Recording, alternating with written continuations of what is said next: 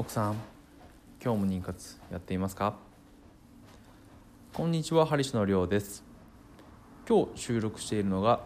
2019年の12月31日。もう年末です。2019年から2020年に、えー変わっていく今日。ちょっと今年を振り返って、えーいろいろ見たいと思います。本日もよろしくお願いいたします。ハリ氏の独り言。この番組では日々会社や家事で忙しく働きながらでもちょっとしたアイデアやコツで健康美容経済的な自由を手に入れるそんな方法をお伝えしている番組です。はい改めましてこんにちは。ハリシのりょうです。2019年という年は自分にとってもまあちょっとずつ猛進にイノシシ年ですからね。進みまして、えーだいぶこう大きく変わった1年でした。4月までは海外の方で働こうと思っていたんですけども、えーちょっとですね、えーもう少しお金がかかるというのと語学力もどうなのか。また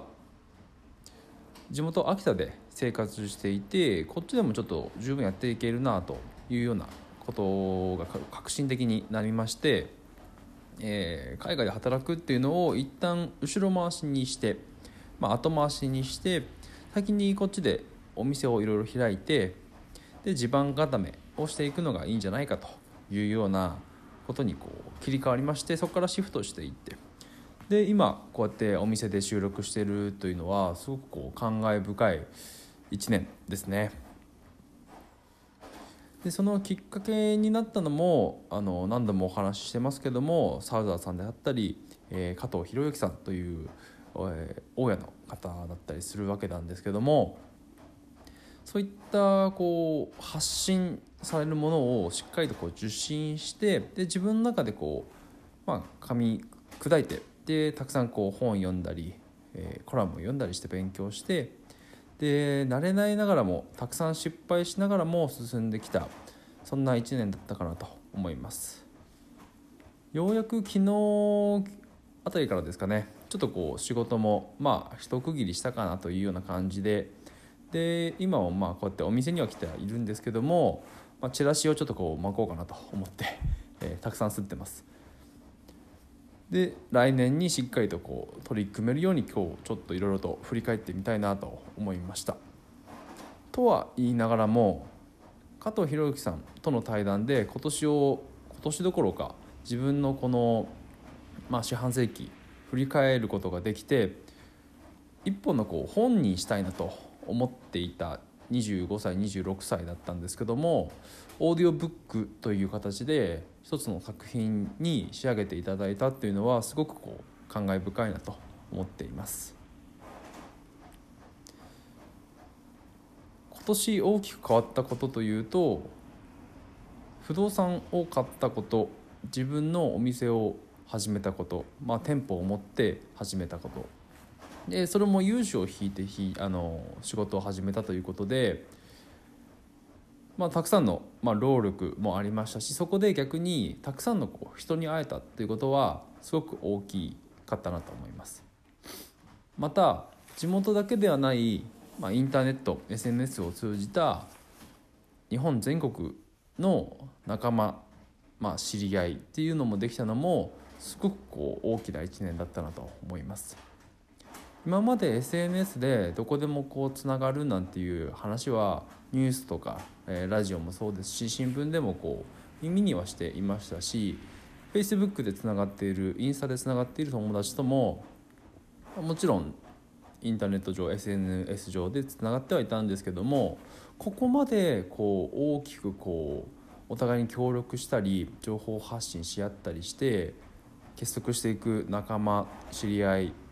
ができたっていうのは初めてでうんやっぱりこういうコミュニティっていうのはすごくこう大きな力を持つなと思いましたしそれを自分の生活にこう活かせる本当にこう切磋琢磨できる仲間ができたのは本当にありがたいことだなと思っています。逆に反省というとそうですね。うーん、まあ、もっと本を読みたかったかなというようなことはあります。もともと読書好きなんで、えー本は読むのがこう好きで老後はこうもう本に溺れながら、えー暮らしたいなと思っているぐらいなんですけどちょっとこう無駄なこと、えーまあちょっと自分で背負い込みがちな性格もあったりするので基本的にこう自分が自分がみたいななってしまうところがあり、えー人に任せず自分でまああのこれも勉強だということでやってはいるんですけどもやってしまうようなところがあったので来年からはしっかりとこう人に任せるところは任してでその空いた時間でしっかりインプットしてでこうやってアウトプットも、えーこの針師の独り言っていうのも始めて最初はそうですね本当に全然視聴者数っていうのがね、まあ、聞かれる数っていうのも少なかったんですけどもおかげであの日に日に増えていきました。まあ、しかしながらあの更新が、えー日々の仕事に追われてストップしてしまったりと、えーていうんですかね、えー3クール分ぐらいやってはいるんですけどもまだ100には届いてないですよね。あのちょこちょこと1ヶ月ぐらいやって1ヶ月2ヶ月休んでの繰り返しだったのでそういったアウトプットっていうのも自分の中でこう逆にしていった方があの自分的にもいいですしこうたくさんの人にも聞いてもらえるのかなと思いました。やっぱりこうインプットも今までたくさんしてきましたけど今年この1年っていうのはアウトプット量がすごく多かったのかなと思います。えー、ツイッターにしてもそうですしブログとかもそうですし今まではどちらかというと本当にセミナーとか本を読むだけでそれをまとめるとか自分の意見をこう言うとかっていうのはなかったんですけど自分のこうやったことまたは思ってることっていうのをこうパンとこう、ま、外に出してみるといろんなこう反応があったりそれを出すにあたってやっぱりしっかり勉強しないとなっていうのですごくインプットの方もあのしていかないとという、まあ、正しい情報正確な情報を伝えないとっていうのでたくさん勉強していった、えーかなと思っています。まあ、そんなこんなで、まあ、駆け抜けてきた2019年ですかですけども来年はどうなるのかなというとやはりこの今開いたお店っていうのの売り上げをまずは100万円に、えー持っていってそれがまあ平均的アベレージになるような形でやっていきたいなと考えています。えーまあこの冬っていうのは基本的にかあの閑散期であったりするのでやっぱり繁盛期に、えーは5月ぐらいからですかね5月から8月にかけてどんどん上がっていくのでそこにかけていい、えーまあ、種まきをしっかりしてそこを回収してで回収するだけじゃなくそこをリピートにつなげるような形で、えーまあ、今年1年バチッと乗り切っていけたらなと思っております。まあ、そのための今はこう、まあ、種まきですねいろんなこう仕組みというか人に会ったり、えーまあここからこう発生するよなっていうようなものを、まあ、インスタであったり、えー、ツイッターもそうですけどもやっていくというような形です。で不動産に関してもそうですけども、えー今年3個ですね、えーまあ購入する機会に恵まれまして、えーそこでも新しい、えー人たちと出会いました。不動産関係の人もそうですし、まあ、保険屋さんであったりあと地地元の地域の方であったり本当そこもたくさんありましたし、えーあとはホームセンターの方とかもね結構仲良くなりましたね。えーそこでまたそこはあの楽しい人生になっているかなと。結構 DIY するのも好きだなっていうのを気づきましたしあのペンキ塗るのすごい好きですね。でうんそうだな。今そっち関係で言うと今一番欲しいものはあれですね。箱型の車ですね。バンですね。今持ってる車がちょっとレクサスとエッセなんで荷物がそんな積めないんですよね。なんでねどっちか売っちゃってもいいかなっていうような感じもしますけどでそれかもう2台とも手放して1個のバンにするっていうのもありですけどね。うん。やっぱりこう秋田で生活していく上ではまあ軽軽のバンとか小回り聞く方がいいのかなと思ったりもしますね。うん。まあそんなこんなで、えー、今年は楽しく過ごしてきました。で逆に来年の2020年まあどんな年にしたいのかというとオリンピックイヤーでもありますし、えー、トレーナー関係で、えー、やっている手前、まあ、このオリンピックっていうのもすごく楽しみな、えー、一つであったり、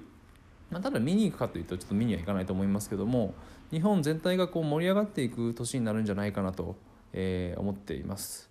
それだけでもなく来年はネズミ年ということでこの、まあ、ネズミを表すこの子供の子っていうのを確かネズミってこう表すと思うんですけどその十二支のこの子っていうあの、まあ、言葉にはもちろんこう子孫繁栄みたいなところにもつながってくるんですけどそもそもその十二支のその子の子供の子がネズミになるっていうのはちょっとこうなんでだろうみたいなところがあって調べてみたんですけどあの十二支になった動物のこの、まあ、そういった考古学的なところによるともともとその十二支っていうのは紀元前の16世紀にあった中国中国のあの古代王朝の殷という時代にあってもともと日付とか時刻とか方位とかそういったものに使われていたただのこう記号だったんですよね。でそれを動物のネズミとして当てはめられたのが中国の、まあ、これも古代王朝なんですけども秦という時代ですねこれが紀元前の200年その紀元前200年にあったこの秦という人たちが始めたその記号に対して動物を当てはめてでそれが十二支という物語になってそれが2020年になるまあ明日20年になりますけども、え、今まで代々と受け継げ受け継がれていたっていうのはすごく面白いなと思いますね。もともとはこの真の方々が始めたお話、えー、まあこうこういうことなんだよといった、えー、ルールみたいなものがいまだにこう代々と脈々と続けられてきて今年の年賀状はまあネズミですとうんなってくるということでやっぱりなんかこう面白いですよねこういう歴史を紐解くと。それもまあネズミ年はただ子供の子だよねって言ったらまあ それまでなんですけどあの結構そういう歴史を紐解いたりじゃあなんでそうなったのかとかもともとどういう話でなったのかっていうのが結構僕は気になるたちで調べてみると確かに面白いなというようなところであの結構庶民にもこう覚えやすいようにということでつけられたそうなんですけど実際本当に覚えやすいからこそ今までこう日本でもつながってきてるってなるとなかなか面白いなと思います。このネズミ年の年っていうのは子孫繁栄はもちろんですけども株価も上げると言われている年らしく、まあ、株もそうですし、まあ、日本経済も今年はオリンピックがあるということでだいぶ盛り上がるんじゃないかなと、まあ、かなり盛り上がってくるとは思いますね。で子孫子孫繁栄ということで、まあ、あの僕事で言うと言わせていただくと